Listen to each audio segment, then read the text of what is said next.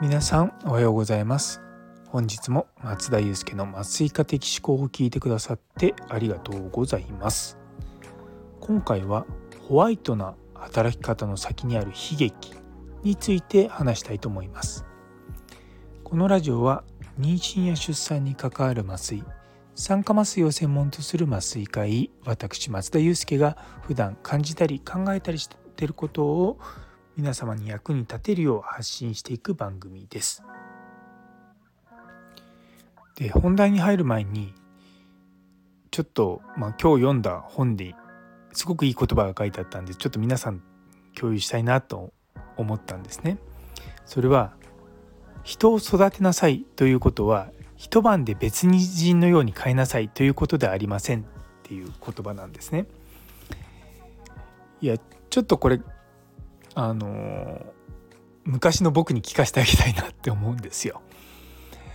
で昔からまあ若い先生の、まあ、教育とかはやってはきたんですけれどもかなり若い頃はですねまあ私も天狗の鼻がもう天井につくぐらい長くていろいろと問題を起こしまくってたんですがやっぱりその時思うと一回のこう自分と一緒に麻酔する時にその人をもうすごく上まあ上なレベルって言い方変ですけども高いところまでこう引き上げようと、まあ、僕も力が入ってたんですよね。なのでかなりま熱も入ってしまったしまあある意味怒ったりとかそういったこともあったのでまあうまくいかなかった時期があるんですよね。でやっぱりこう人を育てるって、まあ、植物と一緒で時間かかるんですよね。なのでやっぱまあそういったところをねしっかり考えてやっていかないと、まあ、うまく育たないと思うんですよね。うんなかなかこうしみるなっていうところであの本題の方に入っていきます。えー、と今日はですねホワイトな働き方の先にある悲劇というちょっとん？って思うようなタイトルをつけさせていただいたんですけれども今、まあ、僕ら医療業界だと医師働き方改革っていうのが進んでるんですね。で今まで今もそうなんですけれどもお医者さんってねあのすごく長い時間働いてるんですよ。で当直って言って朝勤務してその日の夜もずっと勤務して翌朝になってそこからさらに勤務してで夕方になって帰るみたいなまあ、そういったのが今でもまだあるんですね。でさすがにそれだと良くないと言って、まあ、働き方を改善しましょうだからまあもっとホワイトな働き方にっていう風に今なっているんですね。で実際法律上でのま規制とかが始まってのくるのが2024年なんですけれどもまあそこにあたって、まあ、今いろんな制度がこう変わってきてるんですね。でもその中でこう今一番僕が気にしているのはこう若い先生の教育なんですよね。っていうのは医者ってやっぱすごいこう、まあ、特殊な職業でもあって座学だけでもダメだしただ単に経験するだけでもダメだしやはりその以前その医学っていうものは科学に基づくアートであるっていう風な表現がされるので科学者の部分とその技術者の部分とその両方をですねこう兼ね備えている職業なんですよ。でそれを例えば9時5時の決められた時間の中だけでトレーニングをして例えばま5年間とかトレーニングをして専門医を育てるってことは無理なんですね。で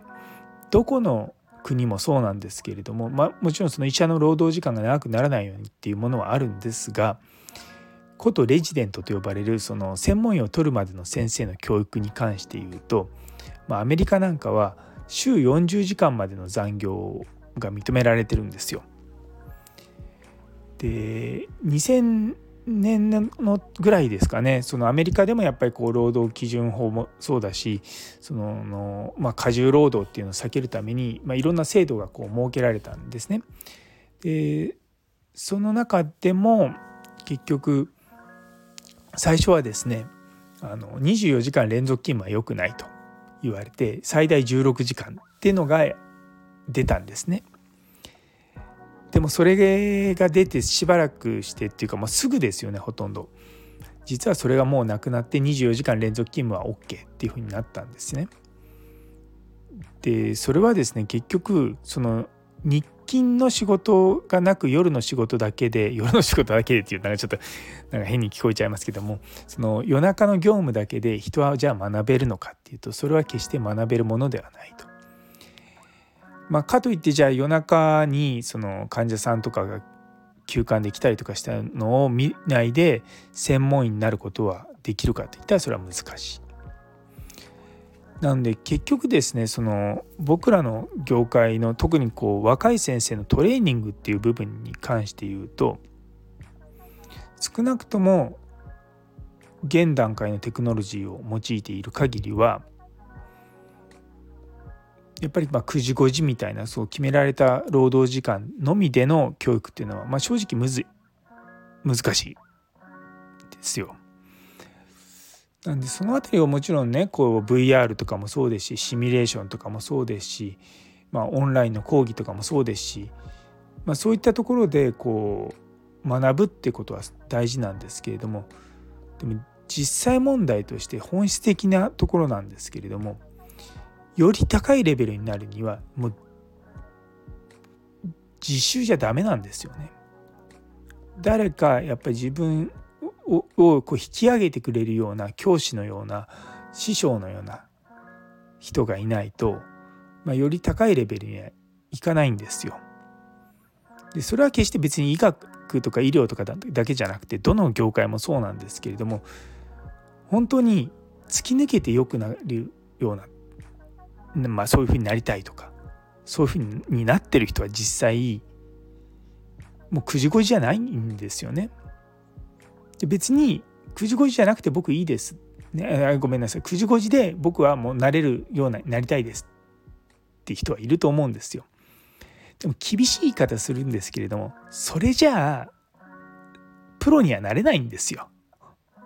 でプロ野球選手がその決められた時間だけでねプロ野球選手にはなれないまた一流のプロ野球選手には少なくともなれないしあっちはもう厳しい世界なのでやっぱそういうそのちゃんと練習をしたりとかしてないで結果も出してないとなると首切られちゃうんですよね。で今はまだ今はまだ医者の数がその供給量が需要よりも少ないんですよ。でも働き方改革が始まって医師が集約していくと少なくとも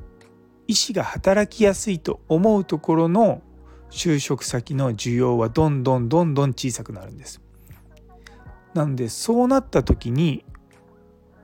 やっぱりこうメンタリティーとして自分のやることしかやらないとかあの時間外のことに対してすごく抵抗を示すとかっていうのはそういったプロフェッショナルじゃない姿勢を持ってる人をわざわざ病院は雇いたいと思わないんですよね。でじゃあそういった人を雇うとなると、まあ、別に医師医師である医師免許を持ってるとか例えばその各また私は麻酔科なんでただ麻酔科の専門医であればいいみたいなところにしかこう就職できなくなっちゃうんですよね。まもちろんそれでもそこそこの給料もらってそれなりなことをやってそれなりに感謝してあ感謝されてやるんだったら幸せなのかもしれないですけども、まあ、それで果たして本当に幸せな人生なのかって言われるとうん、うん、って思うんですよね。まあツイッターとか見てるとねなんかその9時5時以外でその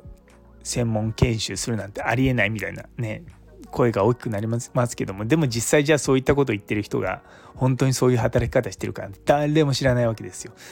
ね、9時5時でしか働いてなくてでも僕超一流になりましたって言ったらね言ってみればすごくこう、ね、最小限の努力でうまくいっててすごいきらびやかに見えますけどもそれって本当なのって話なんですよ。だからやっぱそういうふうに考えるとうん若い人たちがこれからこう働き方を働き方改革の先にこうどうなっていくのか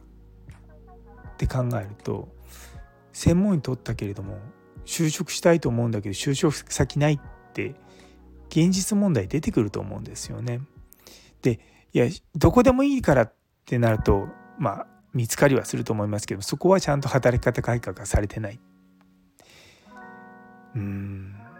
でフリーランスで働こうとしていても、まあ、少しずつ少しずつですねフリーランスの市場もまあそんなに成長してないんですよね。10年前と変わんない。でちなみに10年前の麻酔のバイトって今より全然もっと楽だったんですけども今は結構求められるものも高くなってきてるんですよね。なのでまあいや本当にこれはばっかりは個人の考え方なんで私は別に強要もしないし否定もしないんですけれどもただ医者になる、まあ、どの診療科もそうですけどなるっていうことに対してやっぱりこう時間をしっかり使ってトレーニングを受けている人とそうじゃない人はもう明確に差が出てくるしでそういった差が出てきた時になの下の方の人をですね雇うっていうところがどんどんどんどん減ってきます。これはもう確実にもう多分この放送5年後とか10年後聞いた時にあああの時言われてたなっていうのを多分皆さん実感すると思うんですよね。いやだから本当に日本の少子化対策もと同じなんですけれどもそれが問題として明るみになった段階ではもうかなり物事は進んでいる取り返しがつかないっていう事態になりかねないのはあると思うので、まあ、そこら辺を考えた上でですねその働き方改革っていうものに臨んでいかないといけないんじゃないかなと思います。えー、なので結構そういうことを最近ちょっと考え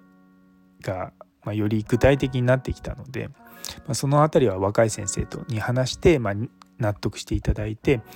今は逆にまあ専門医を取った後はまあオンオフがしっかりはっきりした働き方とか当直も入り明けにするとかそれを今考えてはいます。ねなんでまあちょっと半年前ぐらいと言ってることが違うような気もしなくはないんですけれども事態がですねいろいろと変わっているので、まあ、その辺はご容赦いただければと思います。というところで ちょっと今日珍しく長くなっちゃいましたね。最後まで聞いてくださってありがとうございます。この放送が気に入ったら、いいね、コメント、チャンネル登録お願いいたします。皆様からの反応がですね、ありますととても励みになりますので、ぜひよろしくお願いいたします。それでは皆様にとって今日という一日が素敵な一日になりますように。それではまた。